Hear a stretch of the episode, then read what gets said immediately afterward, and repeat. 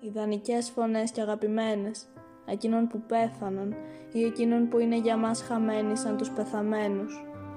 Κάποτε μες στα όνειρά μας ομιλούνε, κάποτε μες στην σκέψη τες ακούει το μυαλό και με τον ήχο των για μια στιγμή επιστρέφουν, ήχοι από την πρώτη ποίηση της ζωής μας, σαν μουσική, τη νύχτα μακρινή που σβήνει.